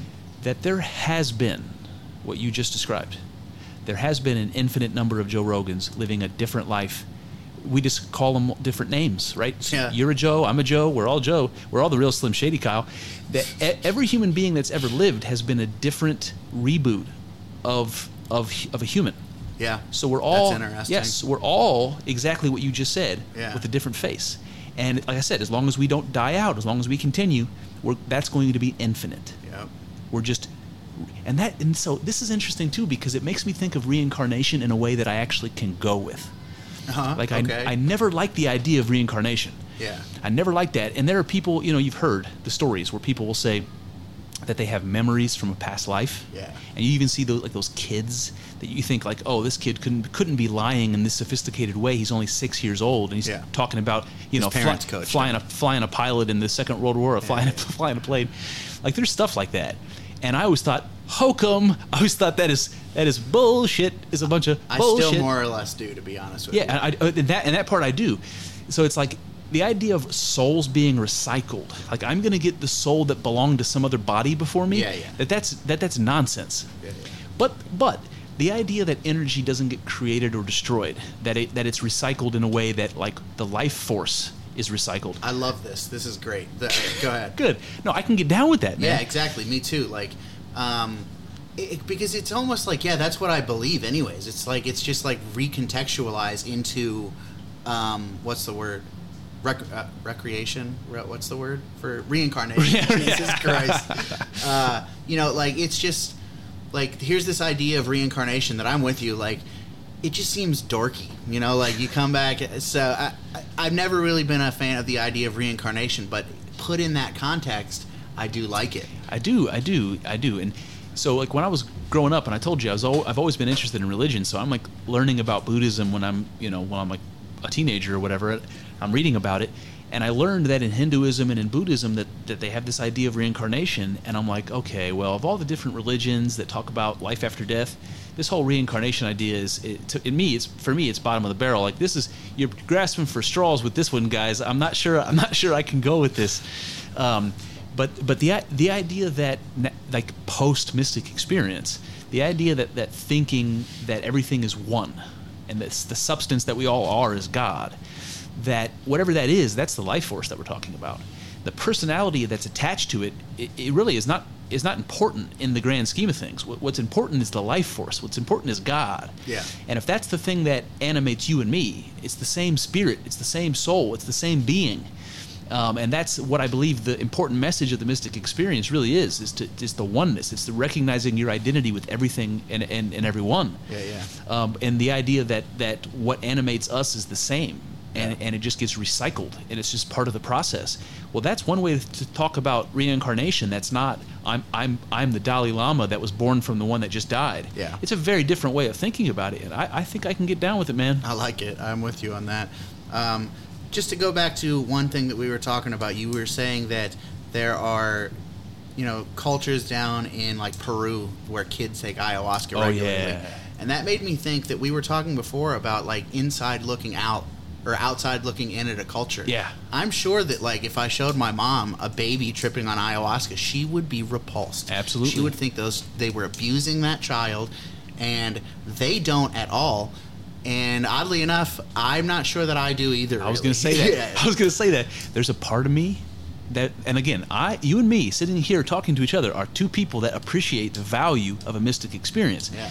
Um, but the idea that I could watch a kid having one, there's a part of me that's like, no. Yeah. There's a part of me that wants to protect that kid. There's a part of me that thinks that's abuse, and uh, and I wonder if it boils down to the voluntarism, because the kid can't choose exactly can't choose like like when I you know what I mean? Yeah. The the parent is going to tell the kid this is good. Take take this drink.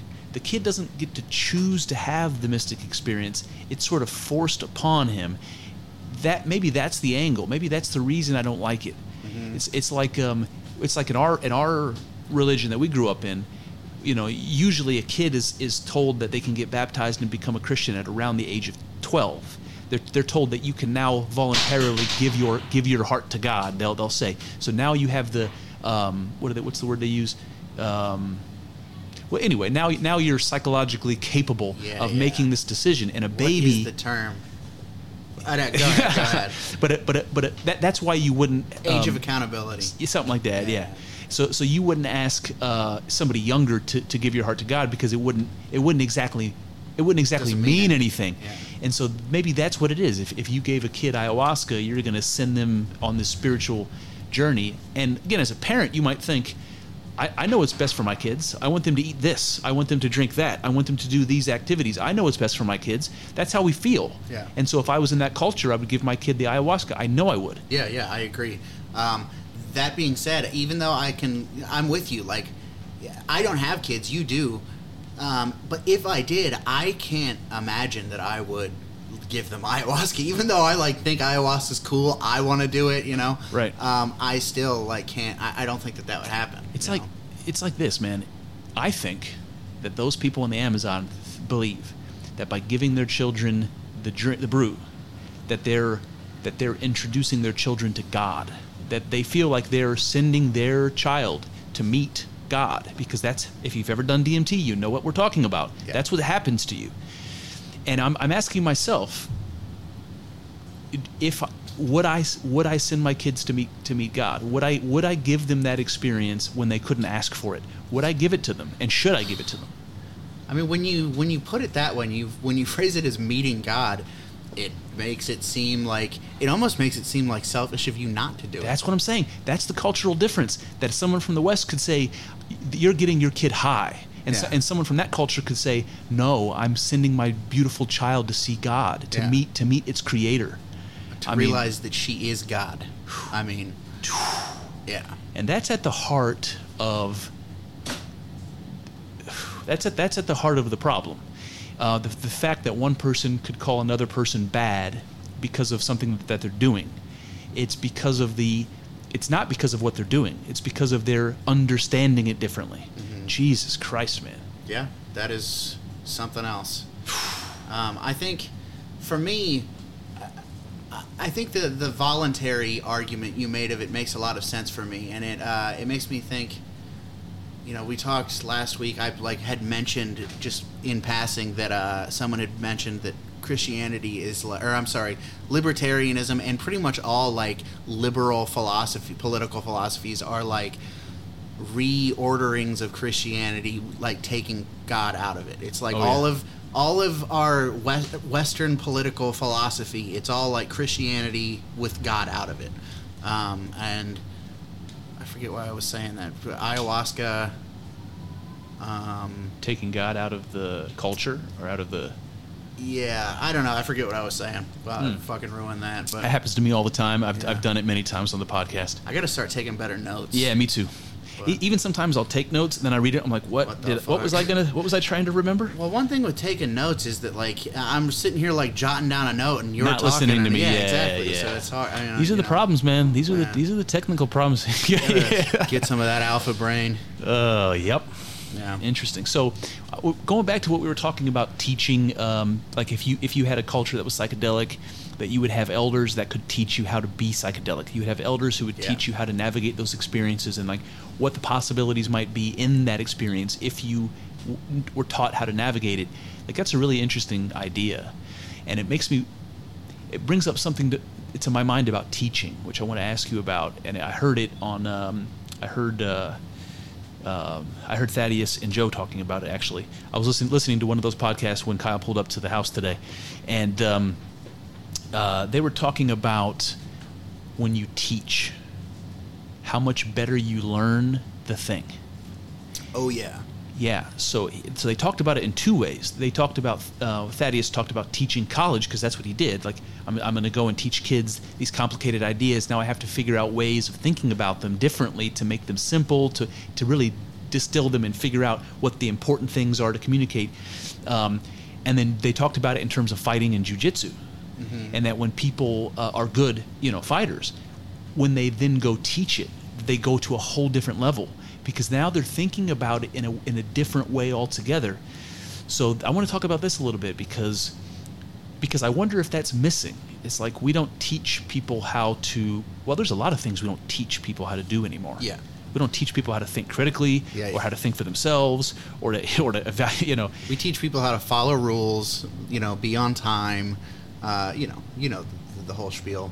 Public school's garbage. Yeah, ima- imagine if you were a shaman. If you if you grew up in a psychedelic culture and you were a shaman and you were good at it, and then you started teaching it, you, you then you'd become a, a master shaman. You know, Yeah, yeah. like what what kind of religion would a master shaman bring to the world?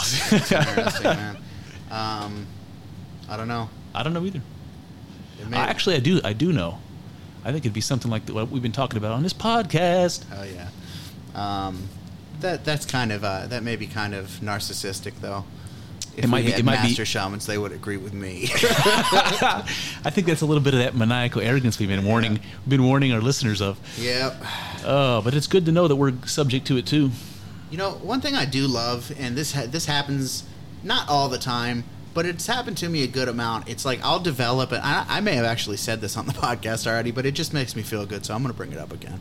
Uh, when I develop an idea in my head about how things are going, um, and then I hear somebody that I like, like and respect, like basically say that thing, it's like, fuck yeah, man. Oh yeah, You know?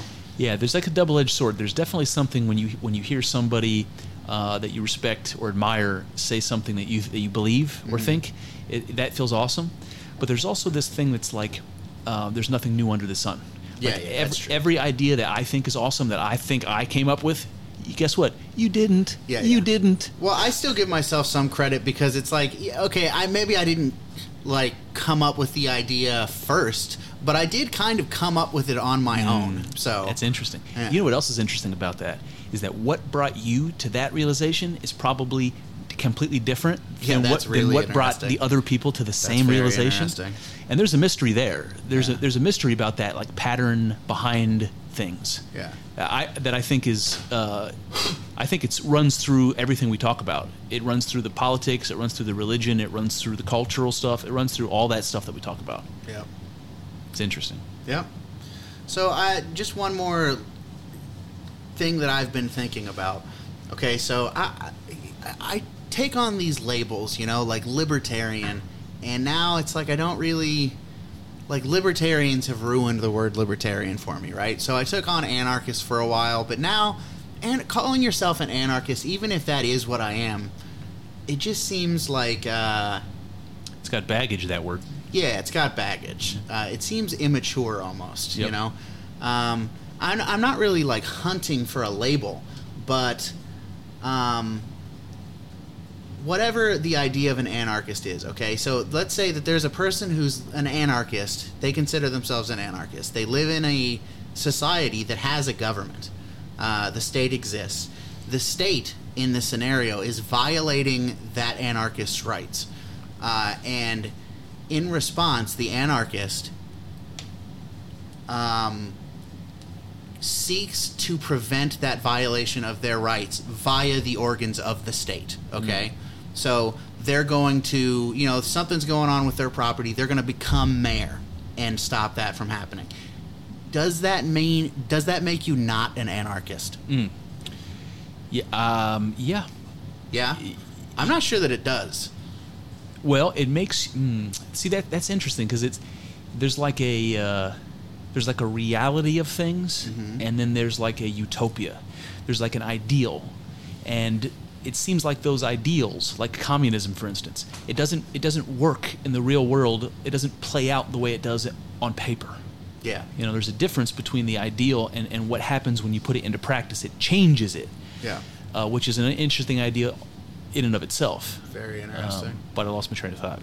Um, so I, mean, Oh, I'm just, oh about, about participating in the state. If you're Yeah, an anarchist, it reminds me of um, reminds me of that that, that uh, scene from uh, uh, Stranger Than Fiction. If anybody's seen that movie, it's a Will Ferrell movie that I happen to very much love, but it's not a traditional Will Ferrell movie. It is a comedy, kind of. made me cry though. Like yeah, legitimately. it's a really good movie. And it's got Maggie Gyllenhaal in it, and there's a scene where they're on the bus together. It was like the scene where they finally make make friends a little bit. They've been enemies up to that point, and uh, uh, and she asks him, um, or he asks her, her accuses her of being an anarchist, and she said, and she says, I forgot about that. yeah, she says, "What? So I'm go- uh, I'm going to an, an an an anarchist meeting?" And he says, "Yes, I believe you are." He says, "She's like, so I, so I'm going to a place where anarchists are assembling." And, he, and he's like, "Yeah, I think so." And, he- and she's like, "Wouldn't that kind of defeat the purpose?" so that you know, that's that's the idea. It's exactly the idea that you're bringing up here. Sure. Um, can you use the instruments of the state to achieve your philosophical goal, even if in doing, even if in by participating in it, you're undermining your stated, you know, beliefs? Yeah. Um, that's interesting.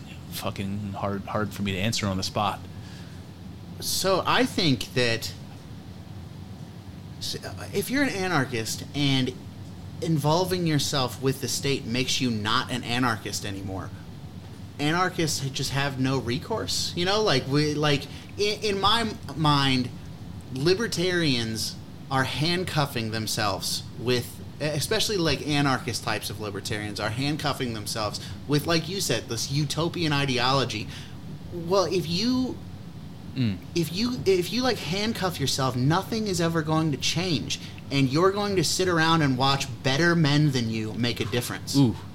So i mean so Jordan, so Jordan Peterson would talk would say that differently. They, you- they, he would say that the chaos has to emerge for something new to be created. So you have to you can't be too much order. You can't buckle it down too much. You have to always have a little bit of flexibility so that you're so that whatever it is we're talking about, if it's an idea, if it's a culture, whatever it is, that it can always transform. It's the reason it's the reason why our constitution can be amended. That's Yeah. the same reason.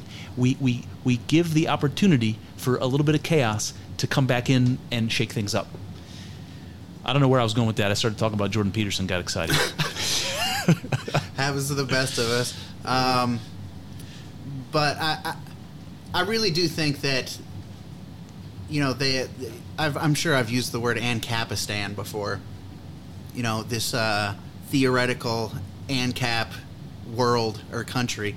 Um, you can't act like we live there now, you know, like because. I mean, because it's nothing's ever going to change. Hmm. I, I don't know. I just like. I don't know how somebody who believes that if you get involved in the state, you're not an anarchist. I don't understand how they can have like a moral leg to stand on. It's like, well, you're not doing anything, you hmm. know. Like, I mean, I guess they, you know, they can. There's like the agorist way of, you know, cutting the state out through not paying taxes, you know, all Yeah. of that kind of stuff, black markets, all, all you know. Right. Um, Yeah, that's what that's what I was going to ask you. Like, if, that's important, if, but if you believe you're if you believe in your heart of hearts that you're an anarchist and that's that's the correct only ethical way to live your life Mm-hmm. and you live in a capitalist society like ours um, would you um, would you check out would you say I'm a pu- I'm a purist I'm a pure anarchist I believe it in my heart of hearts I have to embody it which means that I'm not going to participate in the system that I'm not going to you know uh, Yeah. drive on your roads Yeah, I'm yeah. not going to I think that there are smart ways to do that, and I think that there are ill-advised ways to do that. Uh, I think that there are ways of going the agorist route that, at the moment, you're gonna go to federal prison. You know, like like maybe maybe you're gonna get lucky and you'll be the guy who who you know is doing doing whatever. Um, but the state is pretty powerful at the moment. You know, they're uh, this is the most powerful state that has ever existed in the history of the world. They have their reach is long, and they got multiple arms. They're like a fucking octopus. Um, so I don't know. I think that uh, on some level we have to operate within the system, and I think that being involved in trying to dismantle it is, I think, acceptable. Do you, I want to ask you because you you were painting this picture of the arms reaching out, uh, and it, I'm just imagining that the United States reach, global reach, that it's like that. It's like our country has arms that reach out and grab grab parts of the of the rest of the world. Um, do you think that that was done militarily. And I- and I, and I mean, uh, let me give you the opposite first, because you know we've got obviously we have military sites all over the place in Europe, in the in the you know Pacific, All and the the. Caribbean, all over the place. So, do you think that our reach is it was extended that way? We got our we got our tentacles in the world through that that way through military, or do you think it was through money? Like, do do you think that someplace like Great Britain or Germany would would ever have allowed us to put a military base there and have a constant military presence in their country if they weren't wanting a piece of the money that comes along with uh, being a friend of the United States, Well, trade and otherwise. maybe maybe it's different now, but up until recently, Germany didn't have a fucking choice. So I mean, you know, like we were gonna be there. Um, Right, yeah. But other places, yeah. I mean, I think that it's both. It's militarily and monetarily, and other things too. Culturally, I think we've gotten um, we've gotten you know that we've got a, a cultural tentacle you know going across the world too uh, but that one is like less problematic for me you know that's like the good one the good tentacle um, but i think that like monetarily and militarily i think that those things are separate on some level but i also think that they work synergistically you know what i mean Yeah. because obviously money is being made and you know Yeah, all yeah, of that absolutely. sort of thing Absolutely. I just wonder. I just wonder. Maybe the question I really am really asking is, which one of those do you think is effective? Like, if worse comes to worse, do you think we're going to be able to keep control over parts of the world that we don't have any business exerting control over? In my opinion, but do you think that we're that we're we're more likely to be able to hang on to that because of the because of the money relationship or because of the power relationship. I definitely think the money relationship. I think trade is powerful. Mm-hmm. Uh, I think that America has a huge consumer base, so why not sell to America? Um, America also creates some pretty cool shit. You know, uh, we pr- granted we probably build it over where you live, but Yeah, um, yeah. we design it here. Um, but yeah, trade uh, monetarily, I think, is much more effective. I do think that it's also less. Um, controllable. You know what I mean? If you're the military, it's like do what I say or I'll fucking nuke you. You Yeah. know, uh, monetarily, it's like buy it, please. You know, Um, Well, so yeah, but and it's funny because what you believe to be the more powerful of the two of them is the voluntary one. That's interesting, and I agree. I agree. and it, it- like you saying that, I, I can almost be like, yeah, of, of course, of course he thinks that, but I wasn't even thinking about it. In I know exactly. Yeah, That's why. That's why I pointed it Yeah, out. yeah, Because it's because like- it's consistent with your philosophy, and that's that's that's brilliant, man. Because it leads me into something I want to talk about. Right. It's about embodiment. Okay. So you, so this is kind of taken from Jordan Peterson, but it's an idea that um, that you embody the things that you believe, and that you the, the way you act when no one's looking, the way you act when you're not even paying attention, Yeah, yeah. tells you what you really believe deep down, and that's what just happened to you. You know, you you sided with again the the powerful uh, side being uh, trade, and voluntary trade, and not power, without realizing that that is consistent with your philosophy. Yeah, that's it's true. brilliant. It's brilliant. Awesome. So here's what I want to ask you about. So we were talking earlier about the crazy fractal stuff you see in a, in a mystic experience, Mm-hmm. and I was talking about that that visual being symbolic of something else. It has meaning because it's symbolic of something else, and uh, and I think that human beings are like that. That we're symbolic. That we're and I didn't I didn't understand what I even meant by that because this is something that I've been playing around with since kind of the early stages of this kind of mystic his, my mystic history, you might say. That uh, I didn't understand when when I had like a word or a symbol that I'm looking at that means something, and uh, and I was thinking about language a lot and thinking about how the things like words and symbols that that I the way I made sense of those was exactly the way the same way that I made sense of myself and other people. That there's some way in which human beings are symbolic of something else. So here's where I'm going with this. Jordan Peterson says that you uh, that you embody sometimes subconsciously the things you believe um, without realizing it and then if you want to understand people that you pay attention to how they behave and the example I use, and I've said it many times, that I'll say it again, and I apologize for not having a more creative example, but it's a good one. It's the college kid who's um, idealistic and communist and believes it's a utopia and hasn't hasn't considered all of the you know more dirty details. Who believes it's achievable, this utopia? that that college kid writes a paper on communism and gets a great grade, and that the teacher says to him, um, "You did. You, you wrote an awesome essay on communism, really well thought out, really well researched. I like your arguments. This, you got an A plus. Since you're such a fan of communism, how about this? Would you like to give me 20 points from your grade to give to the people in the class that got the lowest scores, Yeah. so that things can be more equal? Since since you since you believe in communism, would you would you like that?" And the college kid says, "No fucking way. Yeah. I, I put the time in. I did all the work. Those people fucked off. I'm no way. I'm no way. I'm going to give them their grade." And the guy says, "I thought you were a communist." So it's the idea is that the guy is he is embodying capitalist philosophy, Absolutely. and claiming to be a communist. Yeah. So this is what Jordan says that people embody beliefs, and that's how I think we're symbols.